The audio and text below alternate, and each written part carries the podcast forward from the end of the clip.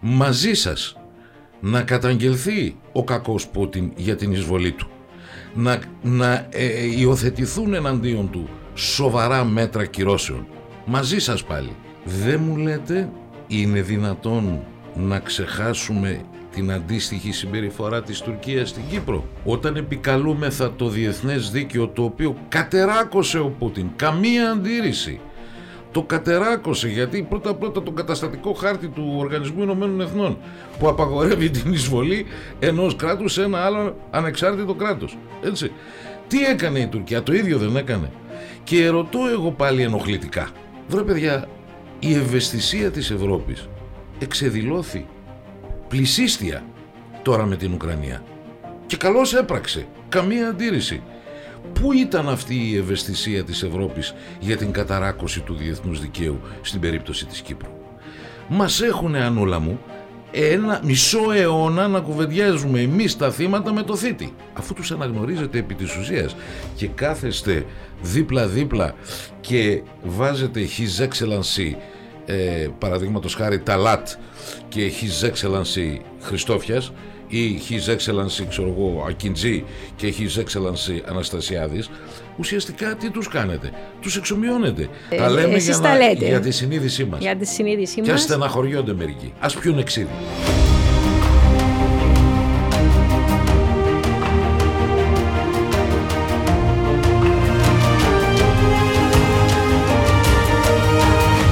Κύριε καθηγητά, Ιωάννη Μάζη, δεν χρειάζονται εισαγωγές. Καλωσορίσατε στο podcast του The Zookeeper και στην Ε, Κύπρο. Καλήσουμε, ε, ε, να σας χαιρετήσω κι εγώ από πλευράς μου με όλη μου την αγάπη για την Κύπρο. Ε, καλό σας βρίσκω. Ε, πραγματικά είμαι συγκινημένος που τα λέμε εδώ σε αυτό το χώμα το τόσο ταλαιπωρημένο και αίματο βαμμένο και νομίζω ότι είναι η στιγμή να πούμε μερικά πράγματα τα οποία ξέρω ότι πονάνε αλλά πρέπει να ακούγονται. Ε. Ξέρετε, είστε αφιλεγόμενο πρόσωπο για κάποιους. Θυμώνω γιατί τα λέτε και τα λέτε όπως θέτε εσείς, δεν υπάρχει λογοκρισία ε, και προσπαθούν να τα, να τα μαζέψουν λίγο αυτά που κάνατε. Και ένα από τα ζητήματα που φαίνεται ότι δεν αρέσει, πολλά, δεν αρέσει πολύ στους εξελάδος αδελφούς, Όχι μην το λέτε. σε κάποιους Η, η τουλάχιστον. πλειοψηφία ναι. ε, και αυτό φαίνεται από τα σχόλια κάτω από τα, από τις, από τα βίντεο μου η πλειοψηφία τα απολαμβάνει. Ναι, γιατί αυτό που θα έλεγα ότι κάνετε πάντα μια σύγκριση του τι συμβαίνει τώρα στην, Ικρα- στην Ουκρανία, που είναι μια εισβολή. Ε, δεν ξέρουμε αν θα ακολουθήσει και κατοχή. Και πάντα εσείς λέτε είναι αυτό που συνέβη και στην Κύπρο. Έτσι. Πώς το βλέπετε εσείς, πώς κάνετε τη Ακούς- σύγκριση; Ακούστε λοιπόν. Τι έκαμε ο εισβολεύς, το τονίζω, Πούτιν, μπήκε στην Ουκρανία χρησιμοποιώντας ένα πρόσχημα. Πραγματικό ή φανταστικό δεν έχει σημασία, ήταν πρόσχημα. Γιατί ήταν πρόσχημα, γιατί ο Πούτιν θέλει να ελέγξει την έξοδο στη θάλασσα, γι' αυτό και το πρώτο πράγμα που έκανε ήταν να εντάξει την Κρυμαία στη Ρωσική Ομοσπονδία. Άρα λοιπόν, είτε ήταν αληθινό το πρόσχημα των 14.000 νεκρών ε, στις ανατολικές επαρχίες του Λουγκάνσκ και του Ντονιέτσκ, που δεν ήταν, ε, που ήταν πραγματικότητα. Οι διεθνείς οργανισμοί τους έχουν καταγράψει από ναζιστικές πολιτοφυλακές ουκρανικές το χρησιμοποίησε αυτό το πρόσχημα και μπήκε στην Ουκρανία. Βάλτε ένα αστερίσκο εδώ. Όπως η Τουρκία χρησιμοποίησε ως πρόσχημα τη δίθεν διακινδύνευση των Τουρκοκυπρίων από τους Ελληνοκυπρίους. Μπήκε στην Κύπρο δημιούργησε και αυτή ψευδοκράτος όπως ακριβώς ο Πούτιν δημιούργησε δύο ψευδοκράτη και τα αναγνώρισε μόνο αυτός έτσι. Τρίτο κοινό σημείο έβαλε στρατεύματα στην Ουκρανία ο Ερντογάν έκανε ακριβώς το, η, η Τουρκία έκανε ακριβώς το ίδιο έβαλε στρατεύματα στην Κύπρο 42.000 τα οποία είναι στρατεύματα κατοχής και παραμένουν στην Κύπρο επί μισό αιώνα. Τι άλλο έκανε; Δημιούργησε τεράστια κύματα ο Πούτιν προσφύγων όπως ακριβώς και η Τουρκία δημιούργησε ένα κύμα προσφύγων 200.000 ανθρώπων που ποσοστιαία για την Κύπρο αυτό θα έλεγα τώρα. Είναι το 33% του πληθυσμού, έτσι. Μιλάμε για ένα απίστευτο ποσοστό. Έτσι. Λοιπόν. Μπορεί αριθμητικά να, φαίνεται, να φαίνονται λίγοι εισαγωγικά για τους ξένους, αλλά όταν τους επισημάνουμε το γεγονός ότι είναι σχεδόν το 1 τρίτο του πληθυσμού. Είναι το 1 τρίτο του πληθυσμού. Έτσι. Δημιούργησε 6.000 νεκρούς, το οποίο σε ένα πληθυσμό 600.000 είναι το 1%. Έτσι. Λοιπόν, ε, και τι άλλο έκανε και, και 1.500 αγνοωμένους. Επίσης, ουσιαστικά διέπραξε γύρω στα 7 διαφορετικά εγκλήματα πολέμου, αρχίζοντας από το έγκλημα πολέμου της εισβολής, μπαίνοντας στο έγκλημα πολέμου της κατοχής, συνεχίζοντας την καταστροφή πολιτιστικών μνημείων, στον παράνομο επικισμό, στους βιασμούς, στις ομαδικές εκτελέσεις κτλ. κτλ. Και θέτω μετά το ερώτημα και λέω, μαζί σας να καταγγελθεί ο κακός Πούτιν για την εισβολή του να, να ε, υιοθετηθούν εναντίον του σοβαρά μέτρα κυρώσεων. Μαζί σας πάλι. Δεν μου λέτε είναι δυνατόν να ξεχάσουμε την αντίστοιχη συμπεριφορά της Τουρκίας στην Κύπρο. Όταν επικαλούμεθα το διεθνές δίκαιο το οποίο κατεράκωσε ο Πούτιν, καμία αντίρρηση, το κατεράκωσε γιατί πρώτα πρώτα τον καταστατικό χάρτη του Οργανισμού Ηνωμένων Εθνών που απαγορεύει την εισβολή ενός κράτους σε ένα άλλο ανεξάρτητο κράτος. Έτσι. Τι έκανε η Τουρκία, το ίδιο δεν έκανε. Και ρωτώ εγώ πάλι ενοχλητικά. Γιατί είμαι ενοχλητικό. Ω όλη μου τη ζωή ήμουν ενοχλητικός. Οφείλω να το ομολογήσω. Για λογόμηγα του Σοκράτη. Παραδείγματος χάρη. Λέω λοιπόν, ο ίστρος. Έτσι. Λέω λοιπόν, βρε παιδιά, η ευαισθησία της Ευρώπης εξεδηλώθη πλησίστια τώρα με την Ουκρανία. Και καλώς έπραξε. Καμία αντίρρηση. Πού ήταν αυτή η ευαισθησία της Ευρώπης για την καταράκωση του διεθνούς δικαίου στην περίπτωση της Κύπρου; Μας έχουν ανούλα μου ένα μισό αιώνα να κουβεντιάζουμε εμείς τα θύματα με το θήτη. Και κάθε φορά να κουβαλάμε έναν φάκελο από έγγραφα και αλληλογραφίες οι οποίες να μας πηγαίνουν ένα βήμα πίσω κάθε φορά. Και αυτό θεωρείται διατήρηση της ειρήνης, της αξιοπρέπειας, της σταθερότητος, έτσι, με τον εισβολέα ο διάλογος. Δηλαδή, όταν τους λέει ο Λαυρόφ, χωρίς να βάλει εισαγωγικά, γιατί ήταν προφορικό, ή χωρίς να πει τι είναι ούτω κληθήσα τουρκική δημοκρατία της Βορείου Κύπρου, μας κακοφαίνεται. Ο άνθρωπος το εξήγησε. Εμείς δεν πρόκειται να αναγνωρίσουμε καμία τέτοια. Αλλά λέει, συνομιλείτε μαζί τους, αλλά κάπως πρέπει να τους πω. Και ξέρετε, ε, αρχή σοφίας ονομάτων επίσκεψης, διότι όταν λέει κάπως πρέπει να τους ονομάσω, σημαίνει ότι αφού τους αναγνωρίζετε επί της ουσίας και κάθεστε δίπλα-δίπλα και βάζετε his excellency ε, παραδείγματος χάρη Ταλάτ και his excellency Χριστόφιας ή His Excellency, ξέρω εγώ, Ακιντζή και His Excellency Αναστασιάδης, ουσιαστικά τι τους κάνετε, τους εξομοιώνετε. Εγώ φταίω. Εσείς μιλάτε μαζί τους με αυτόν τον τρόπο. Άρα υπάρχουν. Και σου λέει, γιατί να μην εκμεταλλευτώ την αντιστοιχία, γιατί τι κάνει ο Λαυρόφ; Ο Λαυρόφ σου λέει, εκεί είσαστε Δύση, είσαστε νατοική οικογένεια. Οι εγγυήτριες δυνάμεις είναι όλες στο ΝΑΤΟ. Ελλάδα στο ΝΑΤΟ, Τουρκία στο ΝΑΤΟ, Βρετανία στο ΝΑΤΟ. Έτσι. Και τι κάνετε, ε, το αποτέλεσμα, το έκτρωμα, το εξάμβλωμα της εισβολής και κατοχής το έχετε νομιμοποιήσει ουσιαστικά και συζητάτε μαζί του. Εμένα γιατί με κατηγορείτε, σου λέει, για τη δική του προπαγάνδα. Ναι, αλλά του δίνεις το δικαίωμα. Ίσως τελικά δηλαδή φταίμε εμείς για αυτά που παθαίνουμε καμιά φορά. Εγώ θεωρώ ότι φταίμε από το σημείο και, με, από και μετά που δεχτήκαμε την εισβολή, την κατοχή κτλ. Έπρεπε να έχουμε πολύ διαφορετική προσέγγιση για τα πράγματα. Κοιτάξτε κυρία Κοκκίδου, το διεθνές δίκαιο δεν είναι ελάστιχο. Είναι ένας αλγόριθμος ο οποίος ισχύει διαχρονικά και παντού. Θεωρητικά τουλάχιστον. Ναι. Έτσι. Ε, αυτός λοιπόν ο αλγόριθμος πρέπει να ισχύει όπως θα ισχύσει και ισχύει για την Ουκρανία και εδώ συζητάμε για ενεργοποίηση διαδικασιών διεθνούς ποινικού δικαστηρίου κτλ. Έτσι και αυτό. Έτσι πρέπει να ισχύει και στην Κύπρο. Τώρα σε ό,τι αφορά με την ενεργοποίηση της διεθνούς ποινικής διαδικασίας έχω να πω κάτι. Απλώς να ξεκαθαρίσουμε για αυτούς που μας παρακολουθούν Ναι. ότι δεν μπορούμε να προσφύγουμε στο Διεθνές Δικαστήριο της Χάγης και διορθώστε με αν κάνω λάθος, διότι δεν υπήρχε όταν έγινε η εισβολή.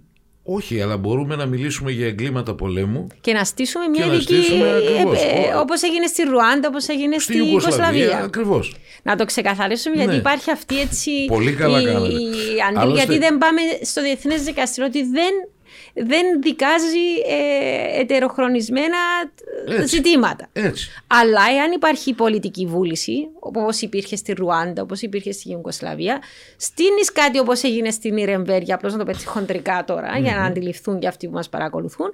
Και άμα θέλεις, δικάζεις τον άλλο για τα εγκλήματα πολέμου. Και όχι, Άμα θέλεις. και όχι μόνο αυτό. Πέστε μου κάτι, μήπως είναι Τούρκοι εργολάβοι και παραστρατιωτικοί με κουστούμάκια στην Αμόχωστο σήμερα; Είναι ο κύκλος του Έρντογαν. Αυτό μας λένε και Ναι, ναι, ναι, οι ναι. Τουρκοκύπροι. Ναι. Αυτό μας τα λένε ήδη οι Ναι, Τουρκοκύπροι. ρωτώ λοιπόν εγώ τώρα. Αυτό μήπως παραβιάζει δύο αποφάσεις του Συμβουλίου Ασφαλείας, δηλαδή της επιτομής της διεθνούς νομιμότητας για το καθεστώς της Αμοχώστου; Προφανώς. Αυτό έγινε χθες. Ναι. Υπήρχε δικαστήριο. Μα δεν υπάρχει πολιτική βούληση; Όχι, όχι. Απαντήστε για να καταλαβαίνουν οι Ναι, ακροατές. δεν, κανείς δεν ασχολήθηκε. Υπήρχε Να- δικαστήριο; Όχι βέβαια. Υπήρχε Υπήρχε, δικαστήριο. υπήρχε δικαστήριο. Ναι, Α, μπράβο. βεβαίως. Ναι. Γιατί δεν ασχολείται κανείς με την αμόχωστο; Άρα λοιπόν εξαντλείται υποκριτικότατα η ευαισθησία της Δύσεως προς τη μία πλευρά ενώ προς την άλλη ποιεί την ίσαν. Αυτό λέω. Τώρα αυτό μπορεί να είναι ενοχλητικό. Λυπάμαι, εγώ θα συνεχίσω να είμαι ενοχλητικός. Δηλαδή δεν είσαστε με τον Πούτιν, κύριε καθηγητή; είστε με τον Biden, είστε με τον Πούτιν. Με ποιον είστε τελικά; Γιατί Ε, εγώ- α- α- αυτό είναι το μεγάλο ερώτημα. Ξέρετε- τελικά με ποιον είναι ο Μάζης. Ε, με, ε, με, ναι. ποιο, Εγώ- με ποιου την πλευρά με, την είναι ο αλήθεια, Μάζης. με την αλήθεια κύριε Κοκκίδου. Ανούλα μου με την αλήθεια. Γιατί είμαι γεωπολιτικός αναλυτής και όπως εξηγώ στους μαθητές μου, σε όλους, είτε αυτοί είναι ένστολοι, είτε είναι πολίτες, είτε είναι προπτυχιακοί φοιτητές, είτε μεταπτυχιακοί, τους εξηγώ πάντα ένα πράγμα. Η γεωπολιτική ανάλυση τι χρειάζεται; Χρησιμοποιώ μια εικόνα. Θα βγάλετε τον εγκέφαλό σας από το κρανίο, θα τον τοποθετήσετε στην κατάψυξη μισή ώρα και μετά μισή ώρα κατεψυγμένο θα τον πάρετε και θα τον ξαναφορέσετε και μετά θα αρχίσετε να κάνετε ανάλυση. Η ανάλυση πρέπει να είναι άχρους, άοσμος, άγευστος. Όταν έχεις μια ανάλυση μεταξύ ανταγωνιστριών ηγεμονικών, παρακαλώ bold letters, υπογραμμισμένο δυνάμεων, θα πρέπει να ξέρεις και βάσει της θεωρίας περί ηγεμονικών δυνάμεων και βάσει της πράξεως της ιστορίας δηλαδή ότι οι ηγεμονικές δυνάμεις έχουν ειδική γλώσσα, ειδική συμπεριφορά στους ανταγωνισμούς τους και στα περιβάλλοντά τους. Και γίνομαι σαφής. Στη μένα Ρωσία, στη μένα, ε, στις μεν Ηνωμένες Πολιτείες από το 1823 ο πρόεδρος Μορόε έτσι, καταθέτει το δόγμα του το οποίο τι είναι, ένα δόγμα ζωτικού χώρου ουσιαστικά. Και τι λέει; Και αφορούσε τη Λατινική Αμερική τότε. Ακόμη. Σαν- και τον Ούτε- Καναδά. και- ναι. και τον Καναδά. Λοιπόν, και λέει λοιπόν ότι ξέρετε, όποιος τολμήσει να προβάλλει ισχύ στις περιοχές της Λατινικής, Κεντρικής Αμερικής και του Καναδά, θα θεωρηθεί εχθρός των Ηνωμένων Πολιτειών και θα αντιμετωπιστεί αναλόγως. Δεν μου λες, του είπε κανένας του Προέδρου. Γιατί προσέξτε, ο Μπέρνι Σάντερς, Είδα την ομιλία. Μπράβο. Εξαιρετική και, Εξαιρετική και φωνή της λογικής. Ναι, συνιστώ στους, θεα... στους θεατές και ακροατές του podcast να τη ψάξουν και να τη βρουν. Ο Μπέρνι Σάντερς μιλούσε στο, στο Έτσι, κογκρέσο στο και, Κογκρέσο ναι, και προχθές. τοποθετήθηκε. Ναι. Έτσι. Ευθαρσός. Έτσι. Λοιπόν, τι λέει, ότι ξαναείπανε λέει οι επίσημοι Υπουργοί Εξωτερικών, Υπουργοί Εθνικής Αμήνης χθεσινή ότι το δόγμα Μωρό είναι πιο επίκαιρο παρά ποτέ. Ερωτώ λοιπόν, ρώτησε κανένας αυτούς που το είπανε ότι είναι επίκαιρο παρά ποτέ, εάν έχει δικαίωμα παραδείγματος χάρη, γιατί το ζήσαμε με τη Βενεζουέλα αυτό, η Βενεζουέλα να αυτοπροσδιορίζεται όπως θέλει και να πηγαίνει με όποια συμμαχία θέλει χωρίς να απειλείται. Δεν έγινε τέτοια ερώτηση απέναντίας. Προσπαθήσαμε να ρίξουμε την κυβέρνηση Μαδούρο, Ορίσαμε και πρωθυπουργό ο οποίο είχε χάθει Τον ο Γκουαϊδό. Γκουαϊδό, ναι. Ναι, ο οποίος δεν- πού Προχθές βρίσκεται- έκανε κάτι δηλώσεις, το, το θυμήθηκα και εγώ που Ναι, τον ναι. είδα. Ναι. Χαμένος σε κάποιο σιρτάρι, ας πούμε, το State Department. Λοιπόν, και λέω τώρα, γιατί δεν κάνουμε ερωτήσεις για την ισχύ του δόγματος Μονρόε μέχρι σήμερα; Από το 1800, δύο αιώνες. Και είναι, λέει, επίκαιρο παρά ποτέ. Ε, το αντίστοιχο δόγμα της άλλης ηγεμονικής δυνάμεως. Σημειωτέων ότι οι δύο αυτές δυνάμεις είναι σχεδόν. Άλλοι λένε η Ρωσία είναι καλύτερη, άλλοι λένε ε, πιο ισχυρή κτλ. Άλλοι λένε η Αμερική είναι πιο ισχυρή. Αλλά να το πω εγώ να το εξισώσω. Αυτές οι δύο πυρηνικές δυνάμεις είναι στον τομέα το στρατιωτικό ισότιμες. Δεν μιλάω στον οικονομικό. Ο οικονομικός η Ρωσία είναι ισοδύναμη οικονομία της με την οικονομία της Ιταλίας. Δεν έχει τη δυνα- το δυναμισμό των Ηνωμένων Πολιτειών σε καμία περίπτωση. Αλλά στρατιωτικά σας διαβεβαιώ ότι μπορεί να καταστρέψει τον κόσμο τόσες φορές όσες μπορεί και η Αμερική. Δεν υπάρχει αμφιβολία περί αυτού. Λοιπόν, όταν λοιπόν έχεις μια τέτοια ηγεμονική δύναμη είναι μοιραίο μερικά πράγματα να τα σέβεσαι σε επίπεδο διπλωματίας και να σας θυμίσω τι έγινε. Λέω λοιπόν, περίπτωση της ενώσεως των δύο Γερμανιών, ένας διάλογος 90-91. Ο James Baker, τότε Υπουργός Εξωτερικών των Ηνωμένων Πολιτειών, τι λέει στον Κορμπατσόφ.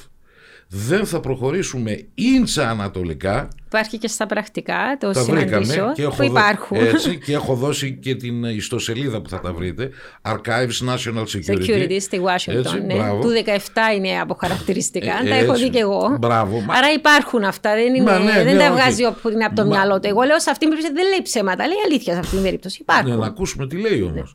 Του λέει λοιπόν, δεν πρόκειται να πάμε ούτε ίντσα ανατολικά, δώσε τη συγκατάθεσή σου να τελειώνουμε και δεν πρόκειται να εκμεταλλευτούμε και τις εξεγέρσεις, λέει, των λαών των πρώην κρατών του συμφώνου της Βαρσοβίας για να τα εντάξουμε στο ΝΑΤΟ. Το τήρησαν. Από το 1999 μέχρι το 2019, 14 χώρες που είναι όλες ε, περιφερειακά των συνόρων της Ρωσικής Ομοσπονδίας πέρασαν στο ΝΑΤΟ. Απέκτησαν βάσεις του ΝΑΤΟ και βεβαίως το ΝΑΤΟ δεν έχει πυρηνικά. Τα πυρηνικά τα έχει η Αμερική τα οποία τα δίνει όταν θέλει και όπου θέλει. Έτσι. Λοιπόν, ας πούμε, στη Γερμανία είναι βάσεις του ΝΑΤΟ, αλλά έχουν πυρηνικά, αμερικανικά. Αμερικανικά, όχι νατοϊκά. Όταν λοιπόν τα βλέπει αυτά η άλλη ηγεμονική δύναμη, όπως και αν τη λένε, έτσι. Τώρα βεβαίως αντιλαμβάνομαι ότι οι Αμερικανοί θα θέλανε μια Ρωσία η οποία θα είχε πρόεδρο τον Γέλτσιν. Το αντιλαμβάνομαι αυτό. Αλλά δυστυχώς δεν, δεν έχει αυτόν, έχει έναν άλλον, ο οποίος αντιλαμβάνεται τη χώρα του ως ηγεμονική δύναμη. Όπως αντιλαμβάνονται και οι Αμερικανοί τη χώρα τους ως ηγεμονική δύναμη. Βλέπουν ότι συμβαίνει αυτό που συμβαίνει οι Ρώσοι με την Ουκρανία και τι λένε. Βρίσκουν επίφαση. Το λέω. Ακούγεται σκληρό, αλλά το λέω. Βρίσκουν επίφαση στους ε, κατοίκους τους δολοφονημένους του Ντονιέτσκ και του Λουγκάνσκ και σου λέει κοίταξε να δεις πρέπει να σταματήσει αυτό. Ναι, τι να κάνουμε για να σταματήσει αυτό. Γίνεται το πραξικόπημα το 2014 και το 2015 επειδή η κατάσταση εξετραχύνεται και απαιτούσαν οι Ρώσοι να βρεθεί μια λύση, ε, εκεί γίνεται η συμφωνία του Μίνσκ 1. Μετά από λίγους μήνες το Μίνσκ 2 και το υπογράφουν τέσσερις χώρες. Ρωσία, Ουκρανία, Γαλλία, Γερμανία. Η Γαλλία και η Γερμανία, θυμίζω, ήταν αυτές οι οποίες τελικά εσύρθησαν για τις κυρώσεις τώρα που επευλήθησαν στον Πούτιν και η Γερμανία προχθές δήλωσε σαφώς ότι εγώ δεν διακόπτω τη ροή του φυσικού αερίου, δεν κάνω εμπάργο στο φυσικό αέριο του κυρίου Πούτιν, Άλλωστε έχω και τον πρώην καγκελάριό μου, τον Το κύριο Schroeder, Σρέντερ, ναι. επικεφαλής του φορμάτ αυτού Gazprom Γερμανίας, λοιπόν, τον οποίο βεβαίως τον μαλώνουν που είναι εκεί, αλλά τον χρησιμοποιούν ως διαμεσολαβητή, με τον Διαμεσολαβητή. Πούτιν. Δηλαδή η υποκρισία στο έπακρο. Και η Ολλανδία λέει τα ίδια επίσης. Λοιπόν, τι γίνεται λοιπόν; Αυτοί οι δύο έπρεπε να πιέσουν την Ουκρανία να υπογράψει το Μίνσκ. Γιατί ήταν ένας τρόπος ειρήνευσης και αποφυγής της σύγκρουσης. Η Ουκρανία με κανένα τρόπο δεν δεχόταν να υπογράψει το Μίνσκ. Η Γαλλία και η Γερμανία δεν κατάφεραν να την πείσουν. Ποιος ήταν εκείνος που την έπιθε, μα μας το είπε ο κύριος Ζελένσκι στις ε, συνεντεύξεις τις αλλεπάλληλες που δίνει. Τελευταία έλεγε δεν μπορώ πια να παρακαλάω το ΝΑΤΟ να με κάνει μέλος του ΝΑΤΟ, δεν με ενδιαφέρει το ΝΑΤΟ, δεν είμαστε ζητιάνοι κτλ. κτλ. Το οποίο τι, τι δηλώνει ότι το ΝΑΤΟ του είχε υποσχεθεί ότι θα το κάνει μέλος του ΝΑΤΟ και γι' αυτό τον λόγο στο σύνταγμά του το 19 βάζει άρθρο που δεσμεύει την Ουκρανία να γίνει μέλος του ΝΑΤΟ και της Ευρωπαϊκής Ένωσης. Λοιπόν, κάποιος λοιπόν τον ενεθάρρυνε τον κύριο Ζελένσκι. Αυτή είναι η ανάλυση των πραγματικών γεγονότων. Δεν είναι μορφή. Έτσι, προς Θεού.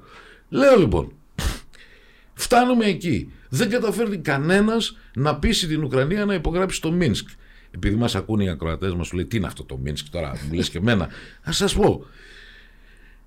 15 σημεία είχε το Μίνσκ. Ουσιαστικά το ένα είναι το σημαντικό.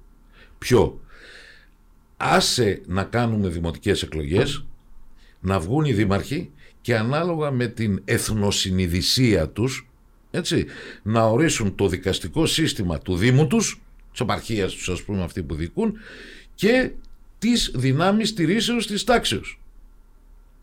Ε, δεν το ήθελαν αυτό οι Ουκρανοί γιατί έβλεπαν ότι το Ντανμπάς, δηλαδή οι δύο αυτές Στην Ανατολική Ουκρανία το Ντονιέτσκ, Λουχάνσκ, ουσιαστικά θα αποκτούσαν ρωσοφόνους και με ρωσική εθνική συνείδηση δημάρχους και θα άλλαζε το σύστημα και φοβόντουσαν μην τυχόν και τους κάνουν απόσχηση. Δεν είχε τεθεί πουθενά στο Μίνσκ θέμα απόσχησης. Σχετικής αυτοδυναμίας και αυτονομίας ήταν. Ε, σε γενικές γραμμές, πολύ απλοποιημένα, κάποιος θα πει ήταν μια συμφωνία ομοσπονδοποίησης κατά κάποιο τρόπο της ε, Ουκρανίας. Όχι δεν μιλούσε για συνομοσπονδία, για, δη, για δήμους και κοινότητες μιλούσε. Ναι, αλλά οι Ουκρανοί τουλάχιστον το προβάλλουν Γιατί το υπέγραψαν, Άννα Αυτό είναι το ερώτημα. Άννα μου, γιατί το υπέγραψαν και δεν το υπέγραψαν μόνο αυτοί. Το υπέγραψε και η Γαλλία και η Γερμανία ότι δηλαδή εμείς είμαστε εδώ για να τηρηθεί. Και ο ΑΣΕ. Και ο ΑΣΕ που Βεβαίως. έχει την ευθύνη επιτήρησης της συμφωνίας. Καλά κάνεις και μου το ε, Άρα, άρα το, το ζήτημα αυτό είναι. Ναι. Γιατί ε, υπάρχουν κάποια δεδομένα. Η Ουκρανία υπογράφει μια συμφωνία την οποία βρίσκει διάφορες δικαιολογίες. Ε, Όπως μου είπε και ένας συνάδελφος Αγγλόφωνος, λέει They were dragging their feet. Δηλαδή έσυραν τα πόδια τους να μην φτάσουν εκεί, να εφαρμόσουν ναι. ε, αυτή τη συμφωνία. Γιατί την υπέγραψαν τότε, και όντως υπήρχε τόσο σοβαρός κίνδυνος ε, να αποσχιστούν οι ανατολικές επαρχίες. Καλά, ρωτώ εγώ τώρα, κάνοντας πάλι τον αφελή. Ή, ή μπορεί και να είμαι κιόλας. Έτσι. Μην ξεχνάτε ότι είμαι κατά το ίμιση πόντιος. Οπότε εμείς οι πόντιοι μπορεί να είμαστε και λίγο αφελείς. Ε, στο άλλο ίμιση είμαι κερκυραίος. Οπότε το σώνω. Μισό-μισό. Εγώ αστείευομαι βέβαια έτσι, γιατί οφείλω να λέω ότι αστείευομαι. Γιατί κάνουν απομονώνουν φράσεις μου στο διαδίκτυο και προσπαθούν να χτίσουν καταγγελίες. Λοιπόν, αστείευομαι λοιπόν, παιδιά, έτσι, εσείς που καραδοκείτε. Λέω λοιπόν, Καλά, η Γαλλία και η Γερμανία δεν το κατάλαβαν αυτό που εγγυούνται για, την, για το ρεαλισμό της ε, συμβάσεως, της συνθήκης και που την υποστήριζαν. Και γι' αυτό μπήκαν στο φορμάτ της Νορμανδίας.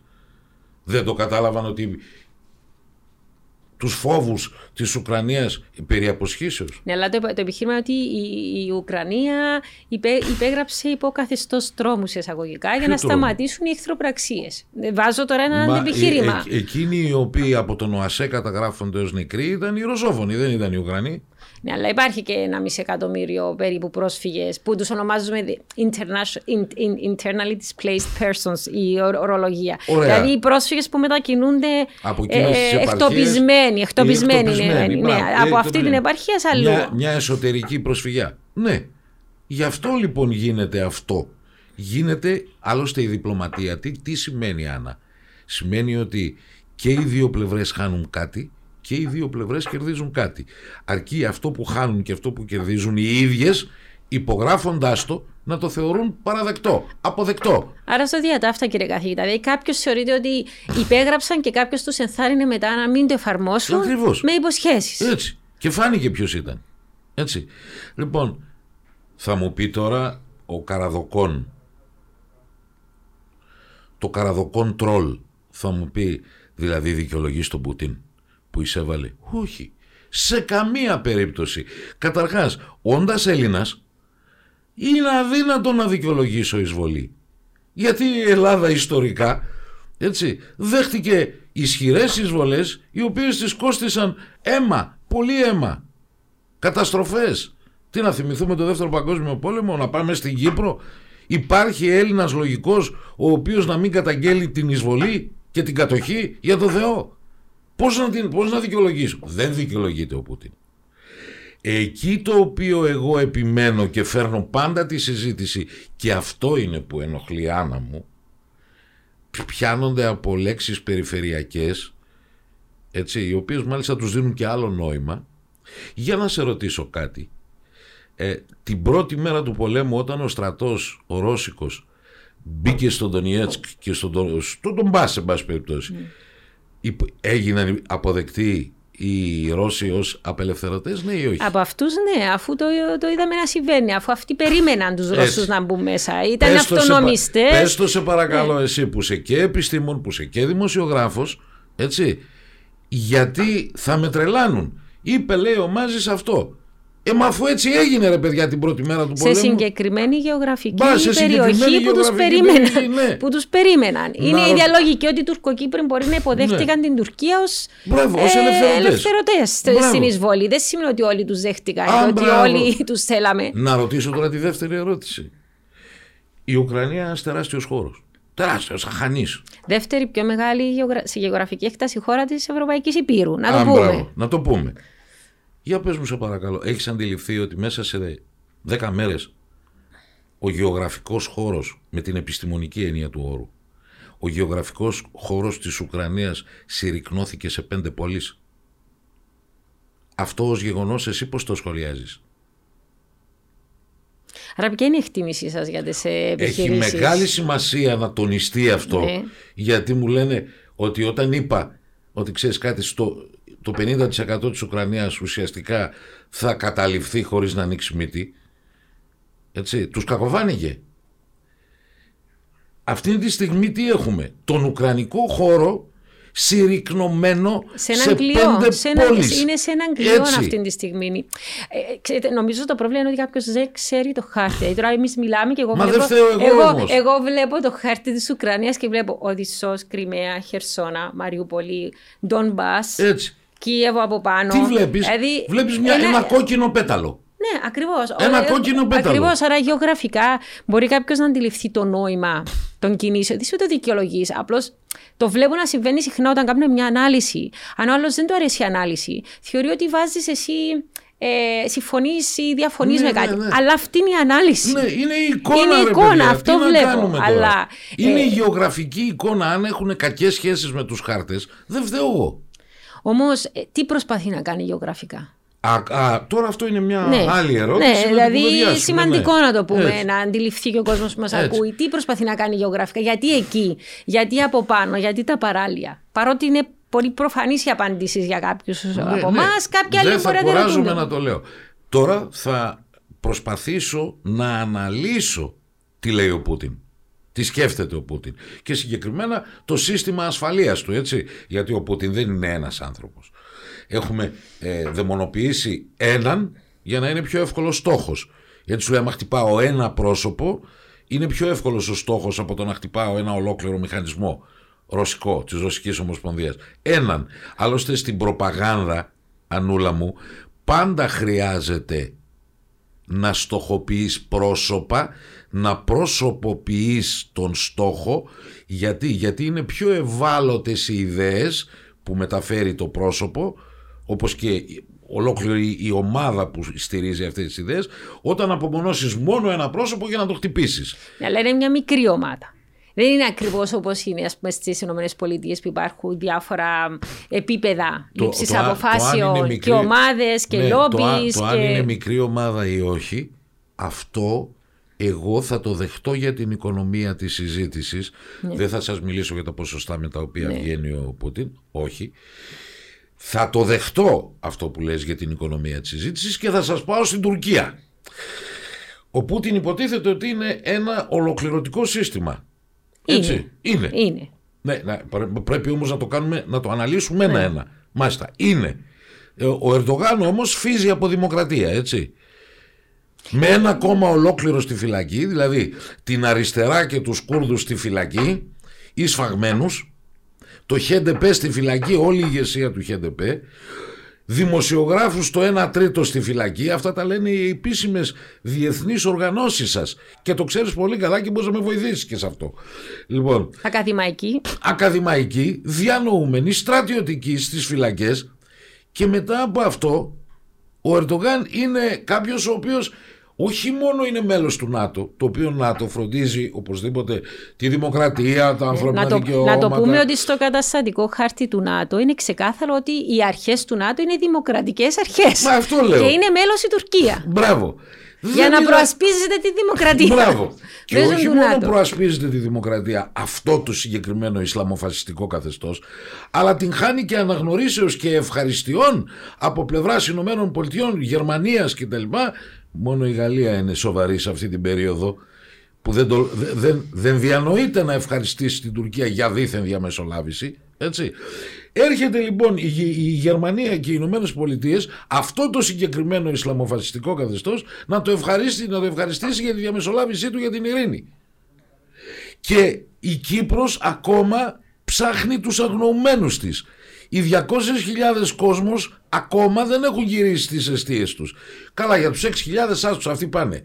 Όπως είπε εκείνος ο γνωστός γελίος Τούρκος στρατηγός όταν τον ρωτήσανε στην τηλεόραση τι κάνατε με αυτούς εκεί τους αγνοωμένους κτλ. Τι ρωτάτε λέει για αυτούς, αυτούς τους σκοτώσαμε. Και δεν έγινε τίποτα. Με ομολογία στην τηλεόραση πήγαν να τον βγάλουν τρελό μετά. Κύριε Μάση, ο δολοφόνος του Σολομού, Σολομού πήγαινε στις διαπραγματεύσεις με την ομάδα Μα του υπουργός Τουρκοκυπρίου. έγινε. Ναι.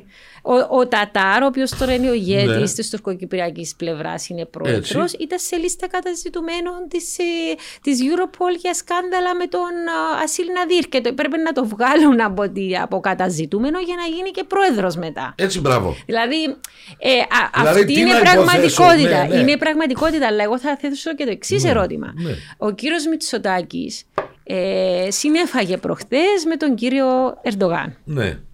Πριν γίνει αυτό το γεύμα, ε, ο κύριος Τσελίκο, εκπρόσωπος τύπου του ΑΚΠ, ε, είπε ότι θα συζητήσουμε το βαθύ φάκελο των ελληνοτουρκικών Το βαρύ. το βαρύ φάκελο, ναι, Παρακαλώ. το φ- βαρύ φάκελο, θε- μίλησε για αποστρατικοποίηση των νησιών, είπε και για την Κύπρο. Τελείωσε το γεύμα, δεν ακούσαμε για την Κύπρο. Τι εικάζεστε εσείς, λέω εικάζεστε γιατί δεν έχουμε πληροφόρηση.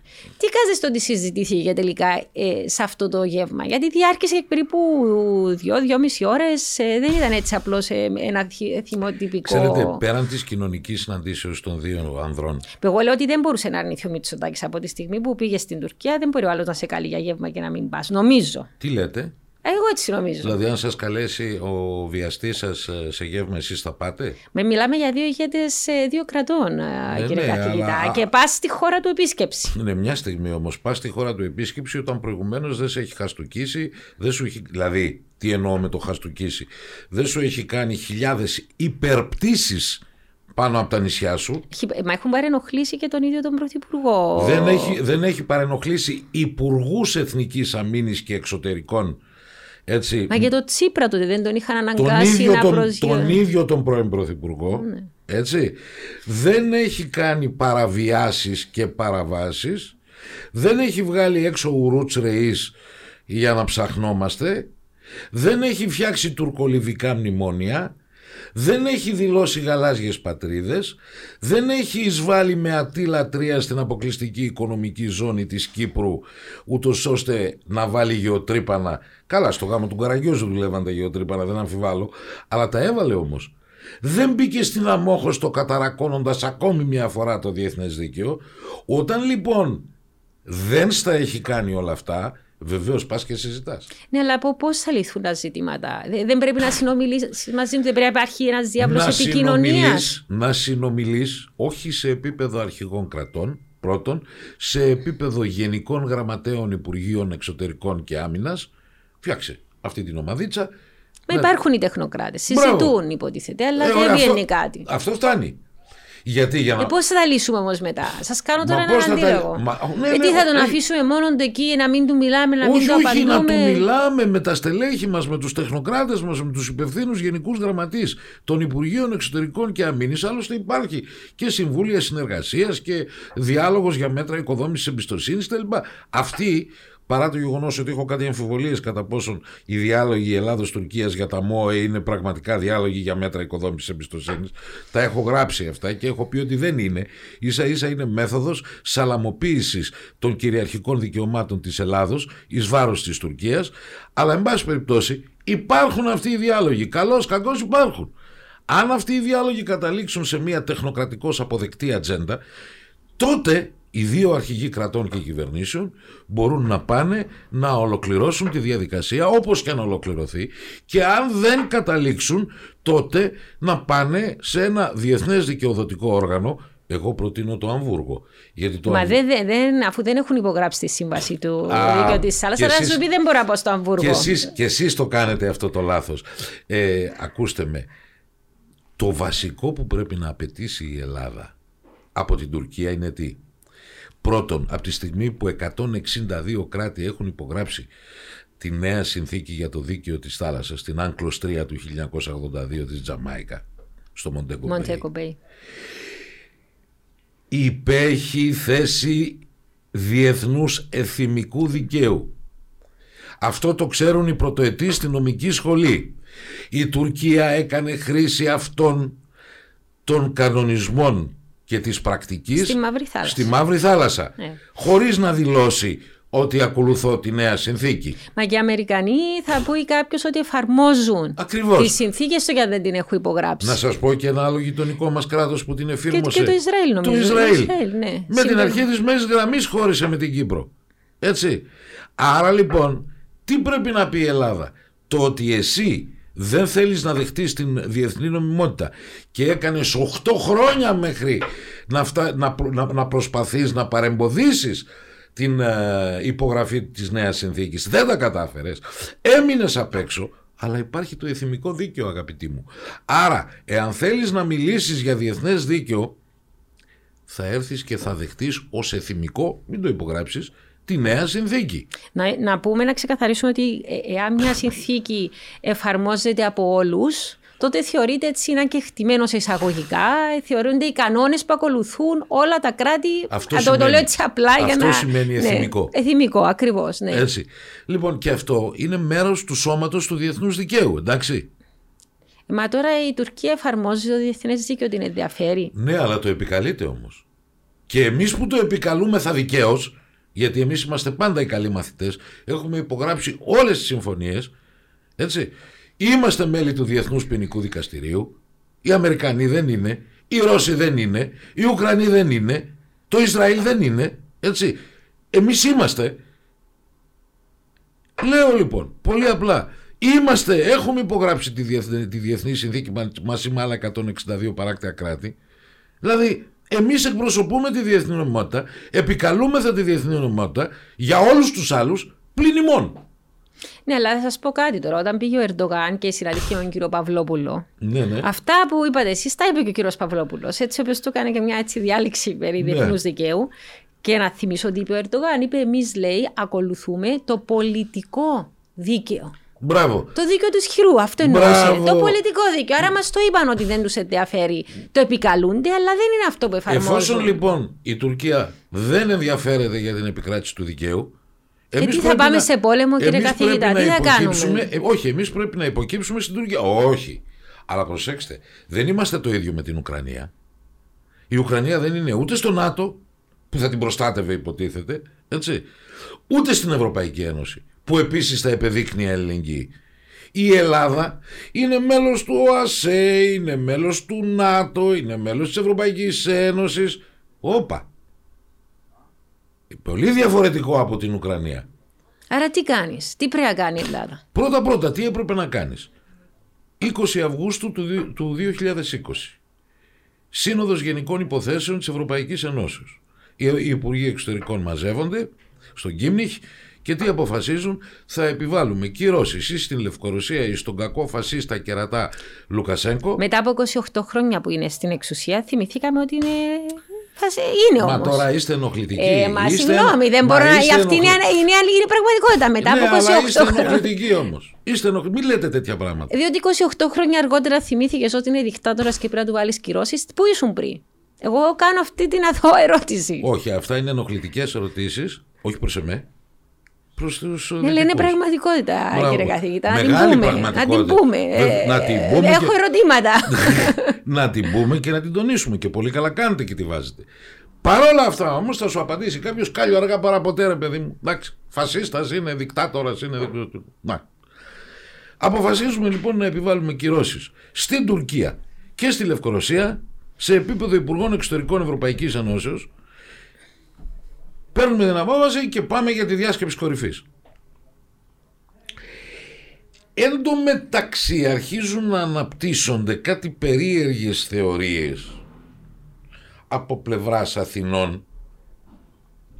Η πρώτη θεωρία είναι, την έχετε ακούσει φαντάζομαι, είμαι βέβαιος ότι την έχετε ακούσει, οι κυρώσεις λέει δεν είναι αυτός σκοπός. Σκοπός. Ναι, Ε, λέει, είναι- την το, τραγουδάτε το κι εσείς, είχαμε ναι. ακούσει Μπράβο. επανειλημμένα. Μπράβο.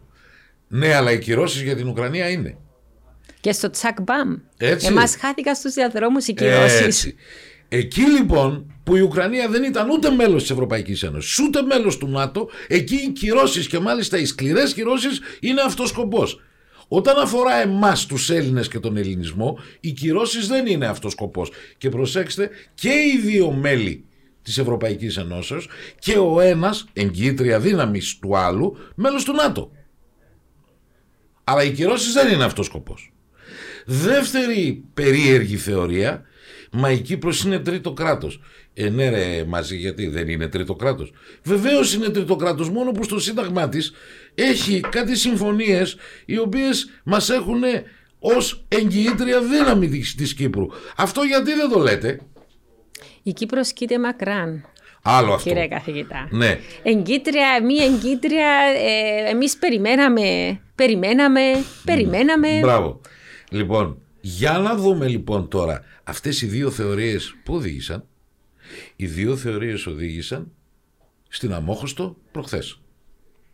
Διότι κάθε φορά που εγώ φώναζα, έστω, τον Οκτώβρη δεν πήρατε μέτρα, αλλά κάντε μία, πάρτε μία, κάντε μία έκτακτη σύνοδο, καταγράψτε ισχυρές κυρώσεις, μια λίστα ισχυρών κυρώσεων, σε αυτή την έκτακτη σύνοδο και δώστε ένα χρονικό περιθώριο μίας εβδομάδας στην Τουρκία να διακόψει όλες τις προκλητικές και ένομες ενέργειές της και στο Αιγαίο και στο τρίτο κράτος που λέγεται Κύπρος, αυτό το αποπέδι, έτσι, το αποπέδι αυτό του ελληνισμού και δεν καταλαβαίνουν, Άννα μου, ένα πράγμα. Ότι αν κρατήσουν οι Τούρκοι ομήρους 600.000 Έλληνες, κανένας τους, μα κανένας τους δεν θα καθίσει πέντε λεπτά στην καρέκλα του. Δεν το καταλαβαίνουν. Σου λέει κάτσε να τελειώνουμε με την Κύπρο, είναι ενοχλητικό θέμα. Έτσι. Και το κακό είναι ότι έχετε και, και ηγεσίες που συνεργάζονται σε αυτή την υπόθεση. Έτσι. Λοιπόν, να τελειώνουμε με την Κύπρο και εμείς να απολαύσουμε τον έρωτά μας με την εξουσία. Όχι, δεν γίνεται έτσι. Λέει λοιπόν, Πάμε. Λέω, κάντε αυτό τον κατάλογο, κάντε, ακυρώστε τον με μια έκτακτη σύνοδο κορυφής και στην επόμενη σύνοδο κορυφής, στην τακτική, εάν η Τουρκία δεν έχει προσανατολιστεί, να μην χρειάζεται νέα σύνοδος, να επιβληθεί ο κατάλογος. Αλλά αν υπάρχει ο κατάλογος και είναι σοβαρός ο κατάλογος, όχι εναντίον δύο επιχειρήσεων και τριών δημοσίων υπαλλήλων, αυτά είναι αστείωτητες, έτσι. Ε, μίλα, ε, καλύτερα να μην τα έβαζε. Κάνε ναι. Λοιπόν, να ξέρει τι θα αντιμετωπίσει. Εκεί λοιπόν ε, δρούσε η θεωρία, οι κυρώσεις δεν είναι αυτός σκοπός. Ε, κύριε καθηγητά, ξέρετε, έχει τελειώσει ο χρόνος και δεν έχει τελειώσει η συζήτησή μας, διότι θα μπορούσαμε να μιλάμε Εγώ για είμαι στη ώρες. διάθεσή Το σας. γνωρίζω, αλλά έχ- έχετε πολλές υποχρεώσεις σήμερα Ναι. και θα μου θυμώσουν αν δεν σας αποδεσμεύσω στην ώρα μας. Ε, όμως, θέλω να σας δώσω το, το χρόνο, αν μπορείτε σε δύο-τρία λεπτά, ένα καταληκτικό σχόλιο για το Κυπριακό. Ναι. Και να το κλείσουμε έτσι, να το μαζέψουμε εκεί. Άμεσα, άμεσα, άμεσα οι δύο ηγεσίες ε, Αθηνών και Λευκοσίας οφείλουν στη σύνοδο κορυφής είτε αυτή είναι έκτακτη είτε είναι τακτική να θέσουν θέμα αυστηρών κυρώσεων εις βάρος της Τουρκίας επικαλούμενοι όλες τις ομοιότητες της βάρβαρης ρωσικής εισβολής στην Ουκρανία με τη βάρβαρη τουρκική εισβολή στην Κύπρο. Κατανοητό, παρότι θεωρώ ότι ε, έχουμε ότα μη ακούοντων Δεν πειράζει. Εμείς τα λέμε, Τα λέμε εσείς για, τα να- λέτε. για τη συνείδησή μας. Για τη συνείδησή Και μας. στεναχωριόνται μερικοί. Ας πιούν εξίδι.